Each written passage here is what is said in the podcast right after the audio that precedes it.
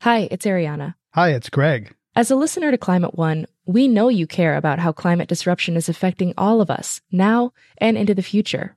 I'm guessing you already do several things in the spirit of climate action. Here's another one giving a donation to us to continue bringing you shows about the causes and solutions to the climate crisis. You can do that at climateone.org/slash donate. We offer all our podcasts and radio shows for free, but it takes time, effort, and resources to produce new episodes every week.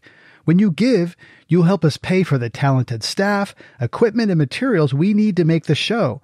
And you'll join a group of other dedicated funders and community supporters who keep Climate One on the air. If you're inspired by the guests and conversations we curate, please consider making a gift today at climateone.org slash donate. Thank you for your support and thanks for listening. This Climate One podcast is sponsored by General Motors. How will we power our future? Can we create a healthy and clean economy? Climate One at the Commonwealth Club is at the forefront of the global debate about energy, economy, and the environment. Bringing together the brightest and most provocative leaders of our time, Climate One is the place where big ideas get heard. With thoughtful and insightful discussions on policy, business, science, and culture, Climate One founder Greg Dalton gets to the heart of the matter. It's our future. It's time to come together. From the Commonwealth Club of California, this is Climate One, changing the conversation about America's energy, economy, and environment.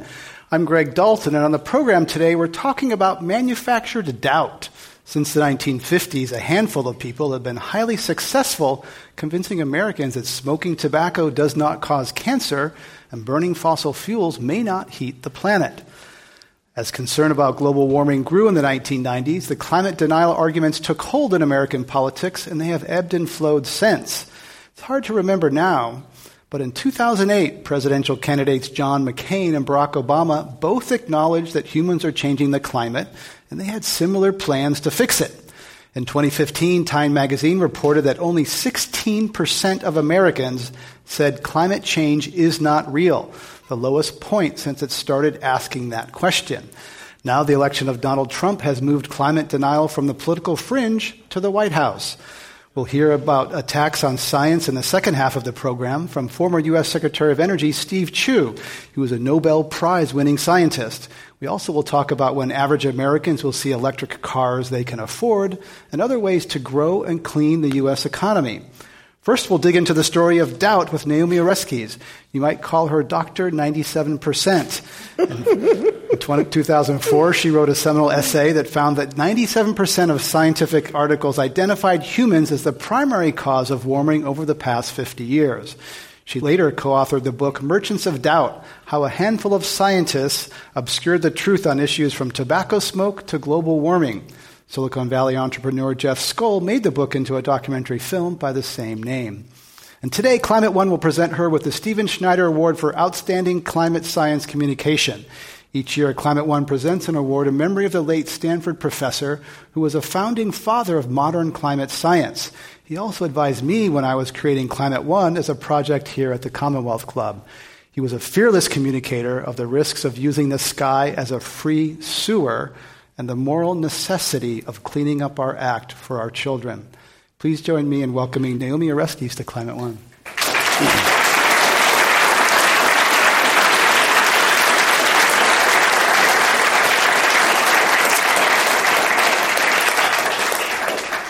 Dr. Oreskes, I'd like to begin with a, a message from Terry Root, uh, the wife of the late uh, Steve Schneider, who wrote, quote, Steve thought the world of you and said that you had done more to help public understanding of climate change than 99.9% of us working on the problem. Not 97%? No, it was, yeah, you, you, you beat the, your own number there. Uh, so, what did Steve Schneider do, contribute? What is his legacy in terms of as a communicator, as a, as a fighter for and defender of science?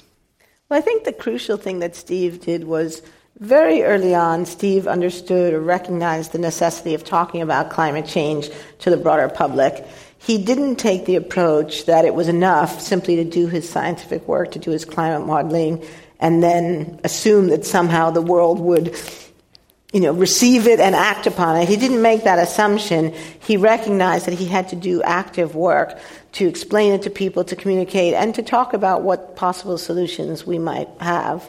He stepped into the public realm. A lot of scientists publish their paper. They say, I don't get paid to be in political fights. It's not part of my not my job. My job or my compensation or my tenure, that sort of thing. So he put himself out there. And, and have other scientists done that since then? Or are people kind of, it's nasty business? Do some scientists want to just stay in their lab and kind of. Oh, I think most scientists want to stay in their lab, and that's okay. you know, that's understandable because you don't become a scientist because you love politics. You become a scientist because you love science.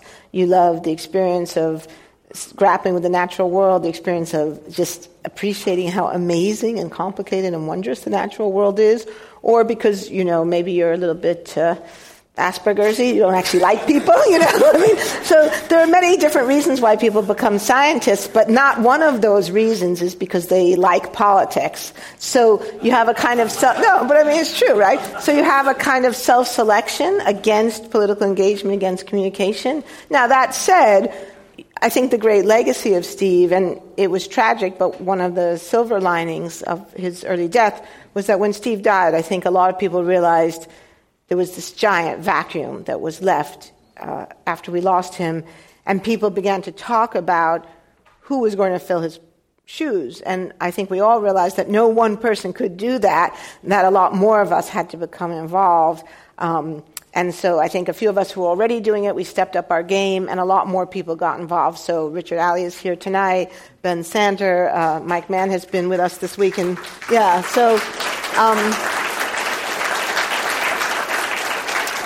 Katharine Hayhoe. I mean, a lot of scientists have stepped up to the plate and done really tremendously important work, but we clearly need to do more. There's even a T-shirt, I think, that uh, it's, now, it's now up to us, so that uh, some people wear. You are uh, call yourself a Sputnik baby, and you're a girl who went into mining. Uh, not common. So tell us that story. How you got into science. Well, growing up, I was interested in a lot of different things. And I was one of these people who actually had trouble deciding what to do because I had a lot of interests, and my interests were disparate. I loved science and I was relatively good in math, but I also loved reading fiction and I played the piano. So, um, but I had to choose something, and you know, I was born in 1958. I was born in the same year as the Keeling Curve, and uh, you know, in the 1960s, growing up in the United States, if you were able to do science, you were strongly encouraged to do that. And teachers definitely said to me, I mean, I remember very clearly, my best subject in high school was actually French. And I remember at one point saying to a teacher, well, I wasn't really sure what I was going to do in college. And, and she said, well, it would be a complete waste to be a French major. it's like, well, I, I, don't actually think that was right. But um, so, you know, I was definitely pushed in the direction of, of math and science. And then, of course, as a girl, so I was in high school and college in the 1970s. And that's just when the idea of that there should be more women in science, that people should support women to go into science was gaining traction. So I would say there was a lot of social pressure, actually, that if you were a girl who could do science, that you should do science. And that wasn't necessarily a bad thing, so I ended up in geology because I loved being outside, um, and I love rocks and minerals, I still do.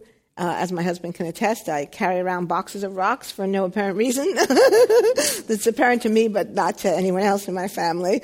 Um, so I started doing geology, and I liked it, and I was good at it. And um, there was work; you could get a job, uh, you could be paid money to do geology. So it was good, and I that's what I did for a number of years. But I always had all these other interests, and at a certain point, the other interests began to resurface. And how did you get onto the tobacco story?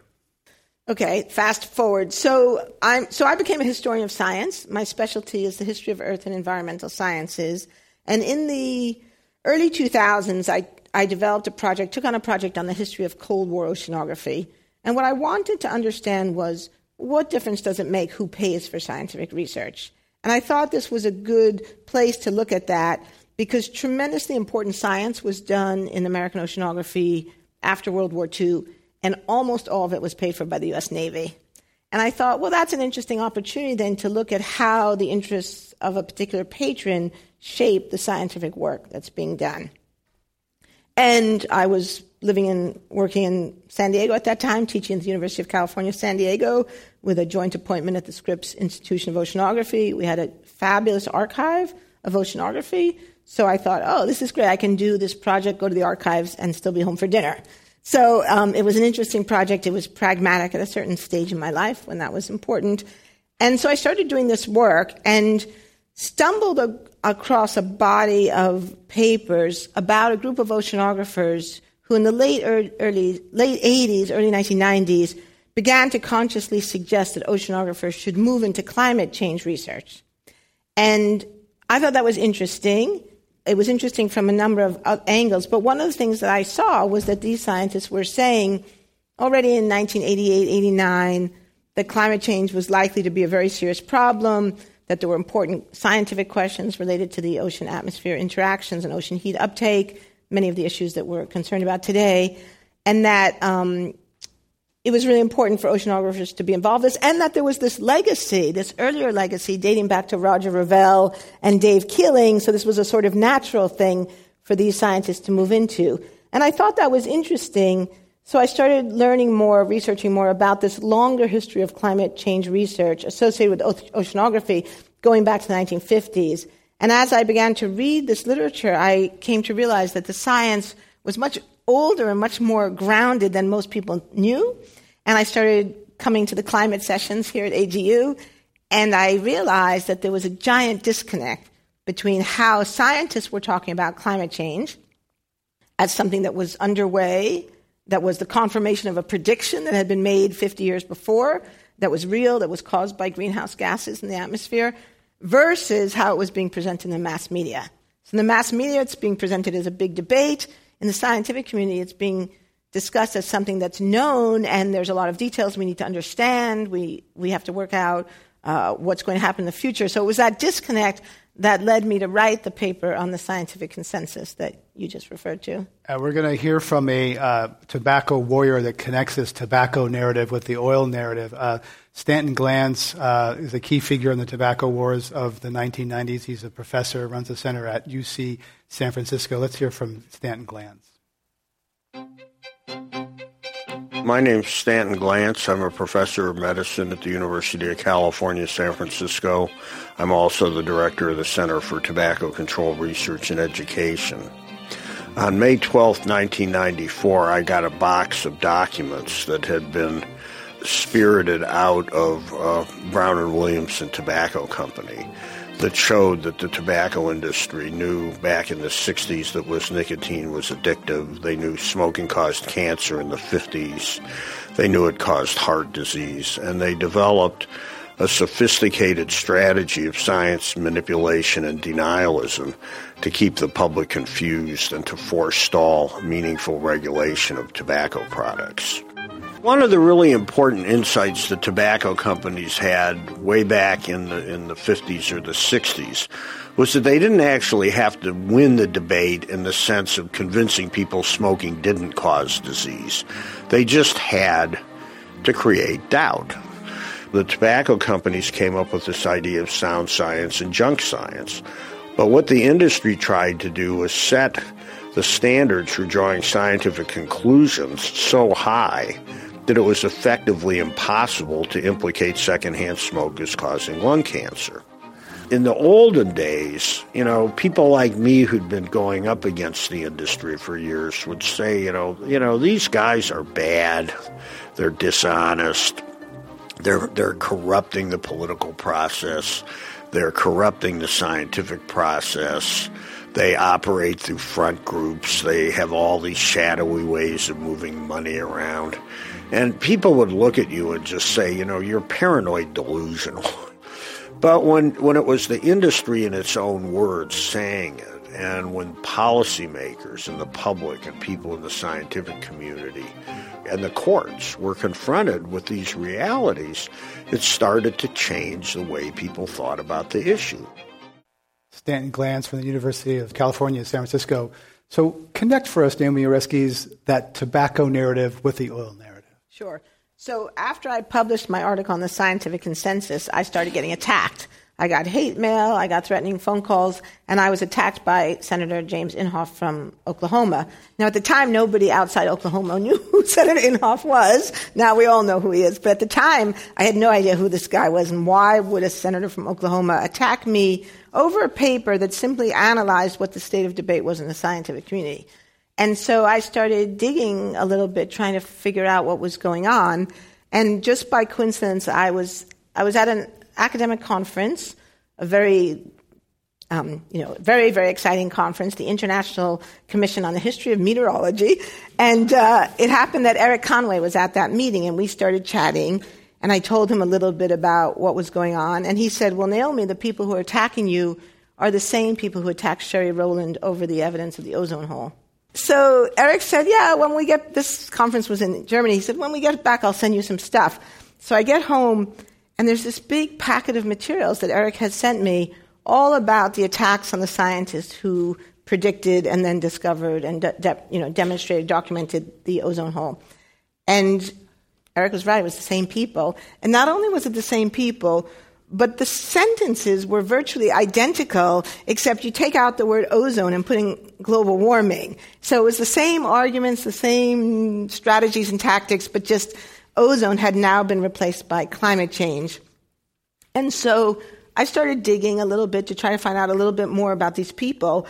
And it struck me that um, these were not nobodies, they were actually significant people. So one of the people uh, in this group of documents was Robert Jastrow, who was a very famous astrophysicist who I actually knew in my first teaching job at Dartmouth College. He was a colleague of mine. Um, and I knew that Bob Jastrow was an old earth creationist, and I knew that he was considered um, a little bit persona non grata by some of his scientific colleagues for popular books he had written that basically argued for a sort of creationist view of scientific discovery.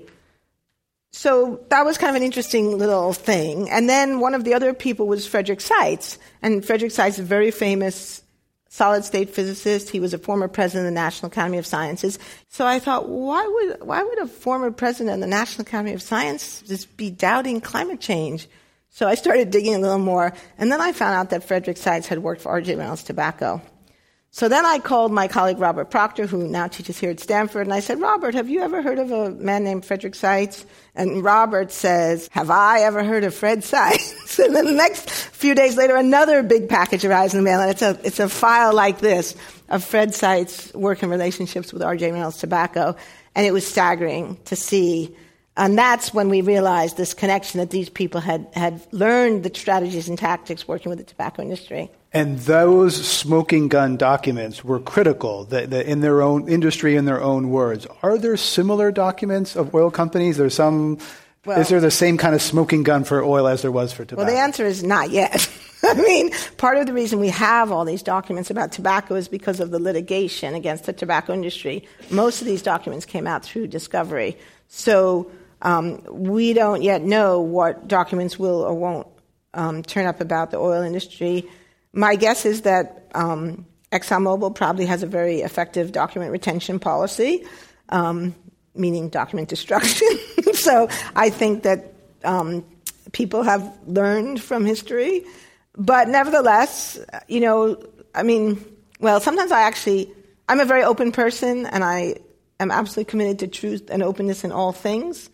But I do have some thoughts about where key documents may be found that I actually think it's better not to share right now, just because of where we're at in terms of the legal situation. Mm-hmm.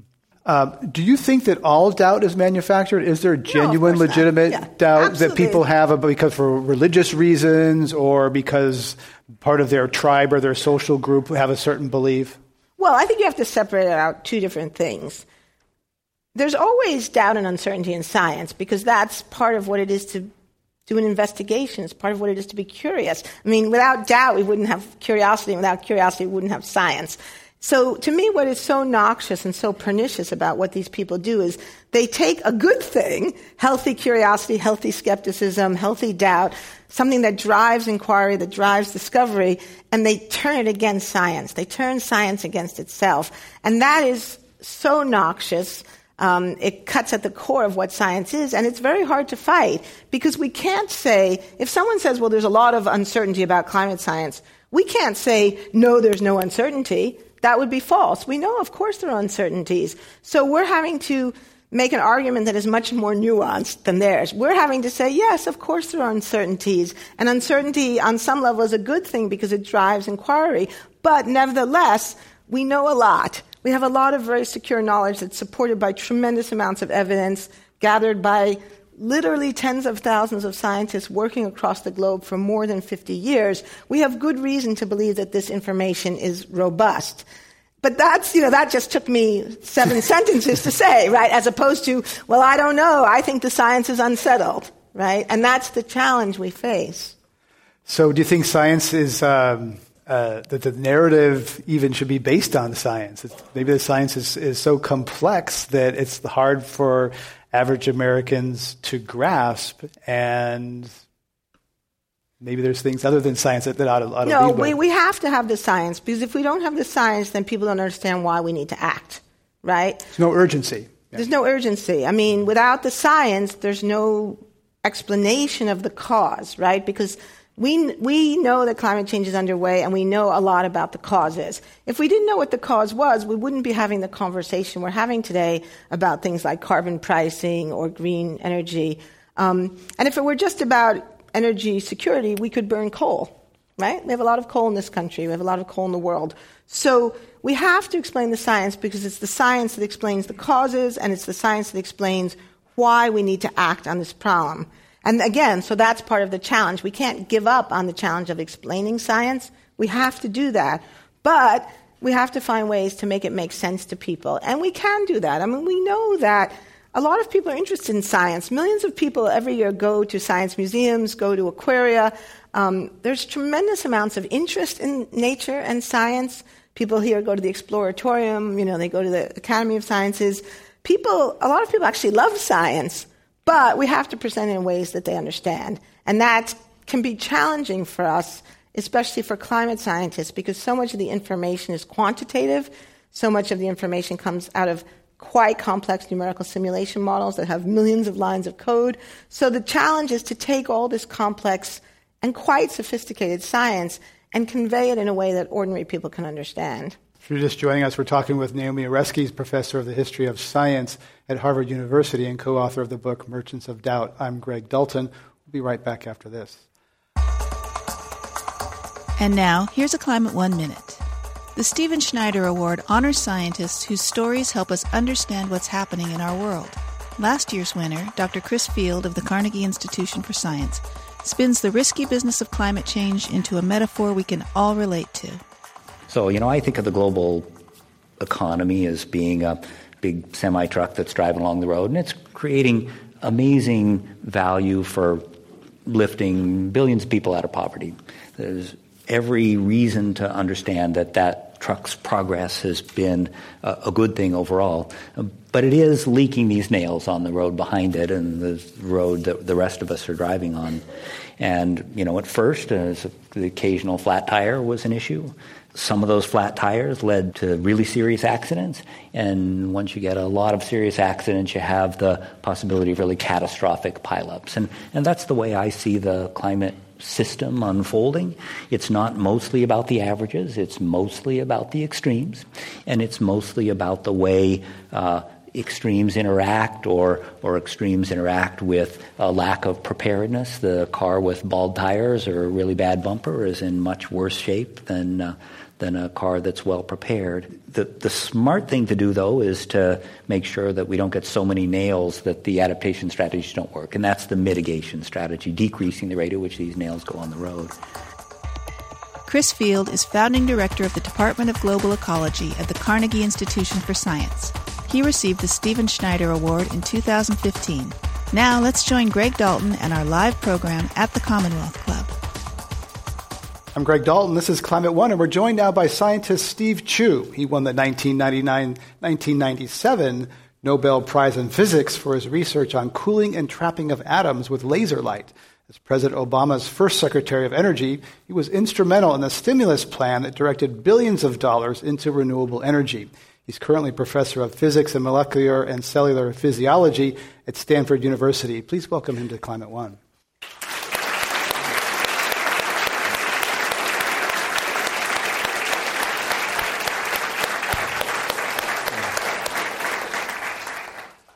Secretary Chu, uh, there's been a lot in the news lately about a survey sent to people at the Department of Energy asking about are they now or have they ever been uh, a climate scientist or attended a climate conference? Uh, is that unusual? What do, what do, you make of that?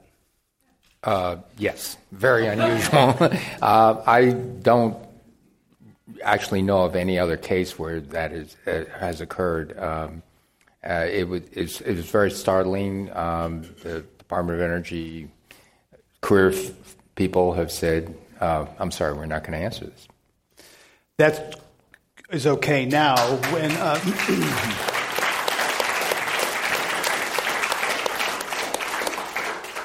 they still have President Obama and uh, Secretary uh, Ernest Moniz protecting them. What happens down the road, can you refuse to answer a question from your boss when you're a civil servant at the Department of Energy? There turns out to be a lot of inertia, for better or worse, in the federal government. And in that respect, there's, there's issues having to do with many people don't realize that a lot of the cabinet positions are agencies, and it's not political. In fact, 90, I would say 99.9% of, of the Department of Energy business has nothing to do with politics. And, and so there are career people who are there to, to put in vernacular, inspect the meat, inspect the bridges, uh, things like that, uh, keep the nuclear stockpile safe, clean up the Cold War legacy. So those career people have mechanisms that say, you know, we have a job to do that go beyond who's in the White House and, and what parties are in Congress. And so that inertia it, we, is something, uh, as I said, for better or worse, is something that is there to protect um, the majority non political part of all the agencies. And most people don't realize that most of these agencies, it's, it's only a really fine veneer is political. There's, a, there's inspecting a bridge is not political. CNN anchor Chris Cuomo had an interview recently with Anthony Scaramucci, who's part of uh, President elect Trump's transition team, and he asked about why the Trump administration is trying to get names of people who've worked on the issue of global warming. And this gets to some of the d- doubt and uh, issues we've been talking about. Let's listen to this report. I think I, you know, look. I mean, I know that the the current president believes that the human beings are affecting the climate. Uh, there are scientists that believe that that's not happening. I the think that you know, overwhelming consensus in the scientific Chris, community is that Chris, man's actions have an impact on Chris, science. Chris, no, you have to correct that, correct that whenever it comes out. Chris, Go ahead. Chris, there was an overwhelming science that the Earth was flat, and there was an overwhelming science ignorance. that uh, you learn we over the, time. We were the, cent- we were, we were the cent- center of the world. A hundred percent. You know, we get a lot of things wrong in the scientific community. You and I both know that. That's something. Uh, he's a scientist, but we get a lot of things wrong, right? Uh, Anthony Scaramucci, part of the Trump transition team, and CNN anchor Chris Cuomo. Naomi Oreskes, how do you respond to that? That like uh, flat Earth and people have been wrong before; they could be wrong now on climate. Well, first of all, he's totally wrong about the flat Earth. Scientists never thought the Earth was flat. Scientists have known since the Greeks that the Earth was round. So the people who thought were flat Earth were the, effectively the equivalent of the climate change deniers today. And this is a classic. Thank you. I mean, it's a classic climate change denier strategy. Actually, accuse the other side of doing the things that you're doing. So they're the flat earthers, not the climate scientists. So, Secretary sorry, Chu, how do you think that uh, scientists ought to respond to these sorts of things uh, uh, in this new political era where deniers are running the show? Well, I, I think that Naomi is a, a great example of this. You try to patiently point out, you know, this is not the way science works. Uh, you patiently point out that the the whole basis of science is skepticism. Scientists are professional skeptics. Uh, you don't get famous for saying, "Yeah, Einstein's theory seems to be right." you get famous and you get your charge from saying, oops, maybe something was overlooked. Oops, you know, maybe there's something we didn't understand. And, and then you pursue that. And so the whole issue of, no, there's this herd effect is contrary to the very basis of how scientists actually work. And Naomi Oreskes, one thing underlying this is relationship with risk and probability. Some people say Americans don't understand probability. You know, there's all these percentages of like different scenarios. Is that true? Well, you know, I, I, haven't studied the question of what Americans do or don't understand about risk and probability, but I think we all understand in an, in an intuitive way.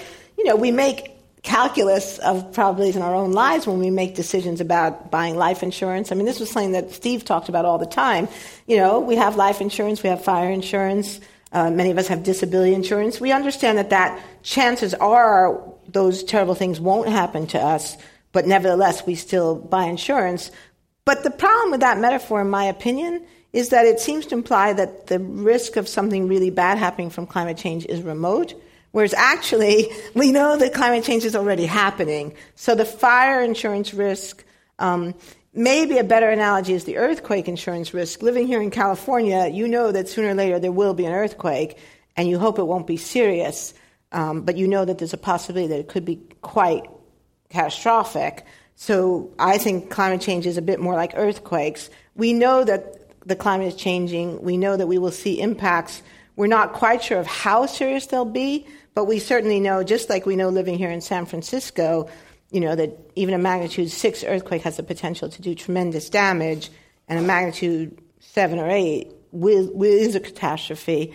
Um, so climate change is more like that. The question now is not whether there are impacts. The question is only how bad are those impacts going to be and how quickly will they unfold. And Steve Chu, what, what are those impacts? Did you say to an average American person listening to this, how we see associate climate change with polar bears, melting glaciers, things that people will never see? What do you say? How will it affect me in my life? Well, before I answer that, I'm going to respectfully, slightly nuance what Naomi please said. Do. Yes, please do. Um, I don't. I, it, climate change is not going to be a rare event. I think it's more like health insurance, where as you get older, the probability that you will have some serious ailment goes higher and higher.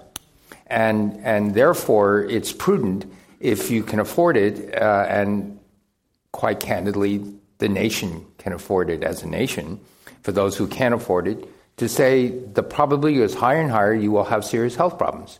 These health problems could bankrupt you. These health problems have devastating effects on you, your family, the people around you. So it's not a rare occurrence. It's more like these things are going to be happening. To what extent? What will happen? There are risks. Uh, but in the aggregate, there are a small segment of the population. If you're in a very cold climate, you want to see more warmth. That's great. But in the aggregate, um, it doesn't look good at all. Uh, and so the nuance of people who've looked at this and studied it and follow it, and now I'm beginning to do statistics on it, is it's looking, there's uncertainty. It could be bad, it could be really bad, or it could be catastrophic. So that's the nuanced uncertainty. yeah, great. Thank you. That's, I, that, you're right. That's the right analogy. It's not the earthquake, because you're right.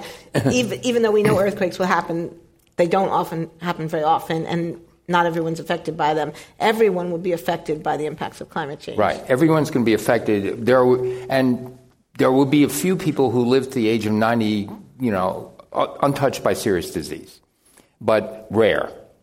And so, what are the risks? Uh, the first ones, I think, are what I would call stability in the ability to produce food on a country's borders risks, including the United States which include the water supplies and the sinking water tables. And if you have a collapse in agriculture, this could be devastating. Now, we don't know whether the Syrian collapse of agriculture was a climate or a bad weather problem. We don't know whether in parts of Africa it is. But as we look going forward, the probability that you can't say that was that was weather. This was climate. It doesn't parse that well. It's like a famous baseball player in San Francisco named Bobby Bonds. He's all of a sudden hitting 60 and 70 home runs. And Barry, he, Barry Bonds, yeah. and yeah, and uh, was that home run because he was a great athlete, or is that home run because he had stories? right? It's it's it's meshed in, but it's coming well out of the noise that the climate is changing. Uh, the weather impacts statistically over the last 30, 40 years are very clear cut. You know, there, there are more heat uh, spells, very serious heat spells. There are more downpours, things like that.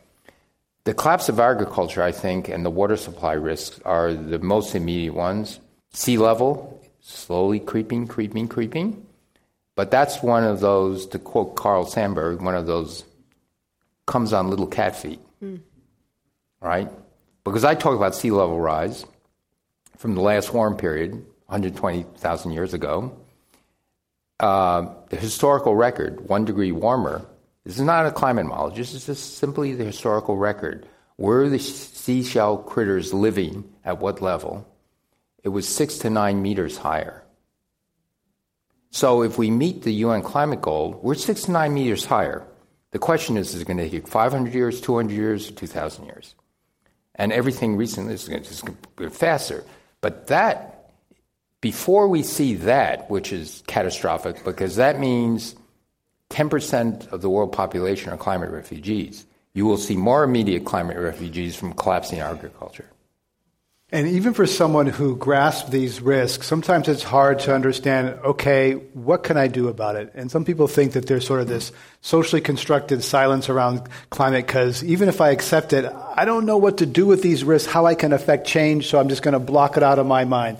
Naomi Oreskes, that's, a, might call that cognitive dissonance, but how can someone say, okay, I accept it, but what can a person do? Well, you know, it's interesting. I've been talking with people a lot about that this week at the American Geophysical Union and about the whole issue of messaging. And again, this is a really tough one for scientists because you know, most of us have no training in communication, marketing, advertising, any of those kinds of things.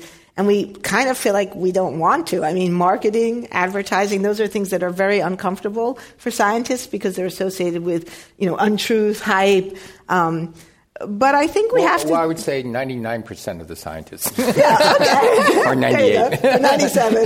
But in yes. general, you know, I mean, even for me as a person who's spent a lot of time in the last, I don't know, what, 10 years in this role as a communicator, you know, it's still sort of uncomfortable to think about turning complex problems into sound bites.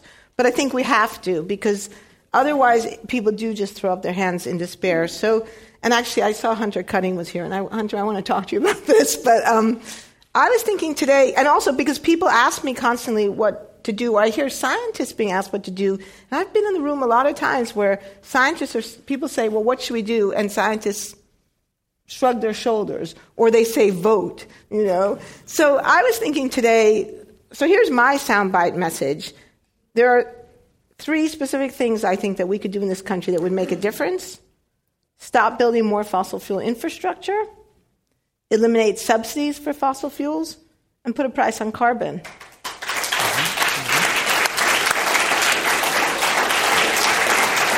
And, and, and you if you haven't done it already, you should change your light bulbs. Steve Chu, the, the G20 countries have pledged to eliminate fossil fuel subsidies. That has happened. Nicholas Stern, the economist, has been here.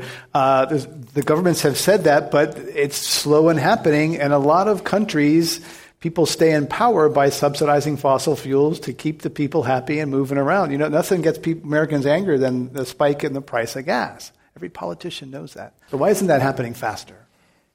Um, because uh, politicians are um, following the second golden rule in politics, which is to get reelected. Uh, the first is to get elected. Oh, I thought the first was he who has the gold makes the rules. well, this is a physicist's empirical uh, rules. There's no fundamental uh, Maxwell's equations, so there's no law, there's no law yet. um, but but but I, I would say that uh, it's a cheap, temporary way of uh, not getting voters angry at you, and the issue of fossil fuel subsidies can go from driving around at 25 cents a gallon gasoline in some countries to our own country, where if you look at the renewable energy subsidies and the fossil fuel subsidies and the dollar amount, fossil fuel still trumps it by a lot. And uh, it, the fascinating thing is, I was at a Senate hearing, and one meeting person said, Well, we've been subsidizing renewables for a long time. When do you think it should stop? And I said, well, maybe in 10 years. I think uh, If you count from the late 70s when Carter started doing this to now, it, and from that 50 years, we've been doing fossil fuel for 100 years, we should stop them all at the same time. I do think if 10 years from now, we won't need it if you make a level playing field. If you're just joining us, Steve Chu is former Secretary of Energy. We're also talking with Naomi Oreskes, Professor of the History of Science at Harvard. I'm Greg Dalton. We're going to go to our lightning round and ask our guests uh, true or false questions. Um, starting with uh, Secretary Chu, uh, true or false? If Americans simply had more information about climate risks, they would take more action. False. Naomi Oreskes, facts change people's minds. True or false? No, that's not fair. Because, because we know that facts alone don't change people's minds. So, um, so the assumption that facts alone is false, but under the right circumstances, facts can change people's minds. So we shouldn't buy into the Sometimes. canard that they never change people's minds, because that's not true. I like to give nuanced answers like that. well, sometimes we have to resist. ah, get to that. Um, Steve Chu, yes or no? Many Americans want to revisit high school science. I think you should revisit high school science. there are many ways of teaching science in high school and grade school uh, in a much better way, a much more compelling way that actually teach people how science works and what its mechanisms are. So after periods of time, truth comes out. You see the problem with scientists, yeah. Yeah, yeah right, yeah. Uh, Naomi Oreskes, yes or no? Many people who disagree on climate and science can agree on cool solutions LED light bulbs, electric cars. Yes, I believe that's true. Uh, Steve Chu, yes or no? ExxonMobil CEO Rex Tillerson may be the climate pragmatist in President Trump's cabinet. I hope it's true. or unfortunately, it might be true. uh, yes. Another one for Secretary Chu. Uh, if President Trump guts President Obama's plan to clean up coal fired power plants, it may not be that big a deal because many states and utilities are already on track to meet those goals anyway. Partially true, uh, but but there are a lot of coal plants. Anything before Clean Air Act, uh, Bush 1, was grandfathered in no SOx, no NOx. And many power utility companies are, it's like jalopies, band aids, band aids, totally written off, totally depreciated. Money machines, coal's very cheap. If they can keep the jalopy going, except there's no smog test. And so mercury in particulate matter would be the only way to force that behavior to say it's not financially viable. So it's it's get sorry the, for the get, get at the dirtiest of the clunkers out right. there, the, the coal um, plans. Um, another one for Steve Chu. Your environmentalist friends are going to be drinking a lot the next four years. they are already. They, have started. Um, Sorry, that was your question. But uh, I, I agree. And you all can do some of that here tonight too. So later, uh, shortly. Um, Naomi Oreskes, uh, yes or no? Well behaved women never made history. Absolutely. All right, that ends it. Let's give a round for our.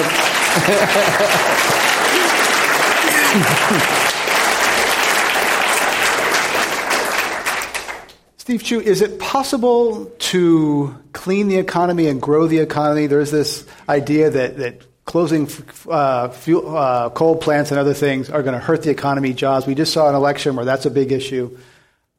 I, I think it's quite the opposite. Um, I think uh, it's going to help the economy. There's there's merchants of doubt, but there's this is pure misinformation in many respects.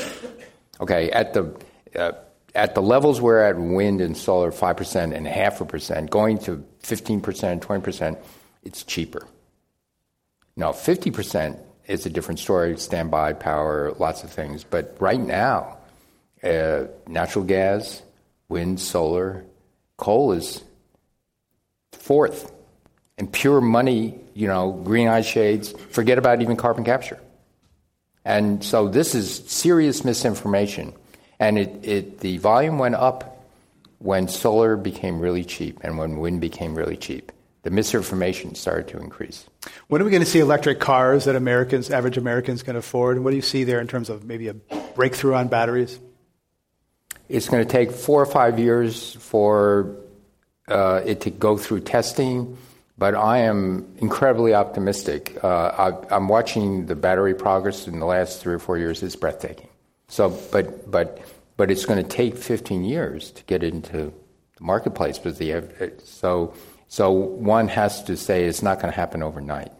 It's going to take 15 years to get into the marketplace or to replace the whole fleet of cars? To re- begin to replace the fleet of cars. It will take at least five years to get in the marketplace, only because of the uh, reliability, safety issues. But it's breathtaking what's happening.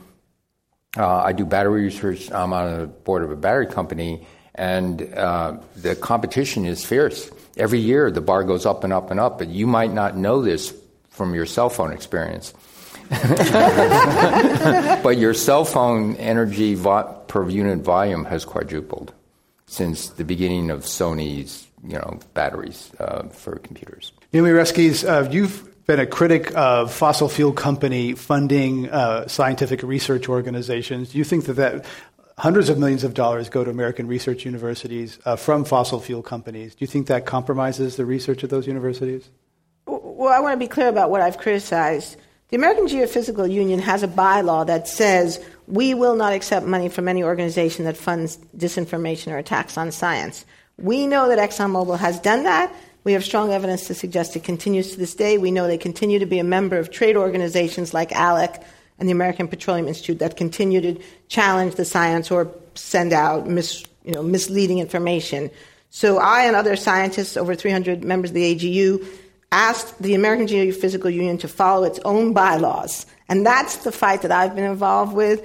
And unfortunately, and to the great disappointment of many of us, our own scientific leaders have somehow been unwilling or unable to uphold the levels of scientific integrity that we are committed to in the bylaws of, of our own organization. So that's the point I've been involved in. The question of corporate funding of research in universities is a much bigger, different issue. And I have no objection to corporate funding of research so long as basic protections are in place for transparency of funding, full disclosure of all research data, and no capacity of the sponsors to prevent the publication of adverse data. I think as long as those safeguards are in place and they're enforced right. by deans and provosts, I think we're fine. And I think it's, I, I want to say this very clearly. I'm a historian of science. There has been tremendous, great science funded by the private sector in this country. So I am not anti private sector funding. My own PhD research was funded by a mining company. So I want to be really clear about that. But that's a very different issue than the question of scientific integrity associated with being associated with or being sponsored by a group that we know has worked against us. I mean, it's like they give with it's like that old thing about they'll pat you on the back with one hand and pick your pocket with another. That's what ExxonMobil has been doing to us. So again, just to bring it back to AGU, it's just a request that we follow our own principles and protect the integrity of our own organization. Secretary Chu, you were instrumental in bringing $500 million to UC Berkeley from British Petroleum. That didn't really play out so well. Uh, looking back on that, what are your thoughts, and do you think there's concerns about these fossil fuel companies funding um, future generations of scientists? And well, I'm not, not, sure what you mean by it didn't play out so well. If you mean it didn't play out so well because BP's dream at the time was that you could take, you could uh, make biofuels competitive with oil at eighty or hundred dollars a barrel. It it is not competitive at eighty or hundred dollars a barrel, let alone fifty. Uh, that doesn't mean it will never be, but it's also based on other things like it's mostly the agricultural residues that are now just going into landfill and being recycled as methane and carbon dioxide, there's a huge amount of resource there that you do want to turn into chemicals, products, energy. And so now, so if you meant it didn't play out so well in that respect, I agree. There was nothing in the BP relationship with UC Berkeley and, and Berkeley Lab that said, oh, this is a greenwashing, this is something that we're you know, we're just going to put a face on. At the time, I'm absolutely convinced and remain convinced that, uh, during that time that BP was very sincere. They were looking for alternative solutions. They have big, deep pockets, and if you look forward in the future, uh, most of the European oil companies that I know of are still very deeply enmeshed in that. Uh, you know, I'm talking BP, Shell, you know, Statoil, uh, they know very vocally and behind the scenes and in front of the scenes that this is a very serious problem. And it is something that, yes, eventually they will go out of business, but not for the next 50, 60, 70 years. They're going to be in business. Uh, and so this is not an issue. It's just looking at the whole thing in, in total. They have to say, what are we going to do 50 years from now? What are we going to, you know, as a company and longevity, rather than saying, no, no, we, this is the, our business model of how we made money in the first 50 or 100 years, so it will continue. And yeah. if I could just add one sure. important point. I mean, I've spent more than a decade researching this whole problem of disinformation. I've never come across a single piece of evidence that Statoil ever funded disinformation. So it's important to be clear. This is not a sort of blanket accusation against all industry. It's really about specific activities of specific companies that decided to use a strategy of attempting to undermine science. And I think it's very important for us to be clear companies don't have to do that. They don't need to do that to stay in business and, and make a profit. And, and so that I just think is a really important distinction for us to keep clear. And there's been a real interesting split between the European companies and the American companies. The European companies, as the Secretary said, are supporting climate action, whereas the U.S. companies seem to be taking a, a different tact. We're talking about climate doubt and climate change with Naomi Oreskes and former Secretary of Energy Steve Chu. Let's go to our audience questions. Welcome. A quick question for uh, Dr. Chu. Um, how easy would it be to cancel ARPA-E, and to what extent did the work that's already gone on there um, is already sort of ready to be taken out and be commercialized? Please uh, explain what ARPA-E okay, is. ARPA-E is Advanced Research Projects Agency for Energy. It was modeled after DARPA. It it was trying to fund very innovative, out of the box, uh, reasonably high probability of failure, but looking for home runs that could change the landscape. Um, it has been very, very successful in its term while I was there. It's going to be hard to cancel now because it's embedded in the budget and there's a certain inertia. It, the first two years, it was funded on Recovery Act. They could have, and and to just get it into the budget was a very big deal. Uh, so the inertia of it, surprisingly, I would have to say that it had at least as many Republican advocates for ARPA-E as Democrats. There were an astounding number of known Republican donors who would say this is the best. Um, the founder uh, Fred Smith, FedEx, he said this is the best government program I've ever seen. Not the government best government research program. He says this is dollar for dollar best government program I've ever seen. And he said that in front of 3,000 people, not just me. Let's go to our next question. I heard you talk in 2014, Dr. Chu, uh, at uh, Stanford. You said that we would go past 500 parts per million before uh, we might do something about it. I'd like you to maybe talk to that and also to your metaphor that uh, we're giving our grandchildren a gun and asking them to pull the trigger, bang, and uh, you don't know how many bullets are in the chamber, but perhaps two, three, and we're adding a bullet each decade. So is Thank, that what we want to do with our grandchildren? Thank you. Okay, very quickly. Um, I was talking about carbon dioxide, but we are about 490 parts per million carbon dioxide equivalent today. Not 400, it's 490. Uh, and uh, so, so, that's yes, counting other greenhouse gases. Okay. That's counting methane. That's coming N2O. That's all the all the greenhouse gases. The longest, biggest serious thing remains carbon dioxide because it stays up there for many thousands of years, and methane gets converted to carbon dioxide. So the likelihood of going over 500 is unfortunately almost a certainty. Uh, there's a reasonably high probability of going over 600. And so it's very, very scary because if you look at what we're doing now and the rate we're putting up now, it, it, I don't see. And the rate of where countries are moving and how seriously they take it and the long time scale it takes to make this is very, very hard to see us stopping at 550 uh, since we're at 490 today. Uh, when you go over 550, 600, the probability is majority probability you're going to go over one, one and a half degrees, uh, two degrees, three degrees, four degrees. We don't really know, but I can tell you that one degree is really bad. So, and it and it's very nonlinear, and so so you know um, the S hits the fan. Steve Chu is former Secretary of Energy. You can join the conversation on Twitter using our handle at Climate One. Let's go to our next audience question. Yeah, this uh, question just popped in mind. You were talking about uh, does the ordinary person, the non scientist, how much they can appreciate statistics and prediction, how much faith they can have in them. Well, we just went through an election where all the prediction models and the statistics were totally wrong. So, comment?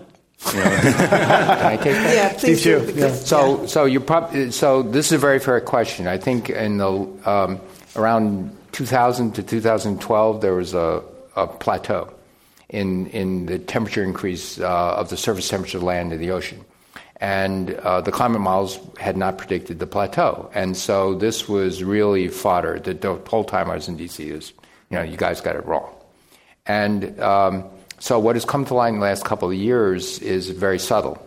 The climate models did miss it. What did they miss? We have ocean probes that go from the surface down to two kilometers back up every 10 days. They telemetry the data back, about 4,000 of them all around the oceans. And a couple years ago, uh, the paper came out. Guess what? The climate models didn't. What happened was the extra energy. There's we monitor the energy hitting the Earth from satellites we have a good idea of what escapes. We actually have uh, cloud cover and all these other things. Very complicated stuff. Where's the energy going? It's not making sense. The good news is energy is conserved.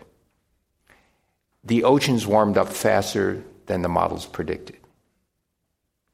The oceans are very cold. When I was fighting uh, to get an oil leak stopped in the Gulf of Mexico in 2010, surface of in that summer, it was a balmy 86 degrees Fahrenheit, bathtub warm. One mile deep, four degrees centigrade, all year round. The deep oceans are very cold. It's going to take 100, 200 years, we don't know, there's a lot of uncertainty, to warm it up. So, what we've already done, it's going to take time to see the full effects. It's as if you're smoking and you're and you're building up all those mutations and there's these things going on except the time scale is not mean time of 25 years between onset of smoking and death from lung cancer. It could be 200 years or 300 years. And so so this inertia and the fact that the oceans are cold but the models they're very very difficult to predict subtle changes in the ocean mixing. And so this is what was happening. And so this is a nuanced thing. It's not as though the whole thing is wrong, it's a very fine tuning on what we're no- seeing happen. And that I think the public doesn't understand. Can I jump in here? Because this yeah. is a really important point, and I have a slightly different view of the climate uh, issue, and Ben, who's here, has yet another view. But I think one thing we have to really understand about this climate change deniers were claiming for a long time that the warming had stopped, and it was based on cherry picking the data, starting in 1998, which was an anomalously hot year in a highly variable system. And you can cherry pick any data in a variable system and create the impression right. of a flat line. You could do the opposite. You could cherry pick a very cold year and claim that the warming had accelerated, and both would be equally invalid and bogus. I think that part of the problem um, and some of us here have had very long conversations about this, was a communication problem because the scientific community sort of adopted the language of the deniers and tried to explain why the warming had stopped, tried to explain the pause or the hiatus. And that reinforced the argument or the claim that there really that the warming had really stopped. When in fact what actually happened was that the rate of warming slowed, but warming was still continuing. Warming has never stopped. Now, the reasons why the rates change is a complicated scientific problem, and we can dig into that. But I think there was a big communication failure. Uh, we have to end it there. We've been talking at Climate One with Steve Chu, former U.S. Secretary of Energy and professor of physics and molecular uh, physiology at Stanford University, and Professor Naomi Oreskes, who's at Harvard University and winner of the 2016 Stephen Schneider Award here at Climate One. I'm Greg Dalton. I'd like to thank you all in the audience here and those listening on Facebook Live and listening on radio. Thank you all for uh, joining us, and let's give them a round of applause.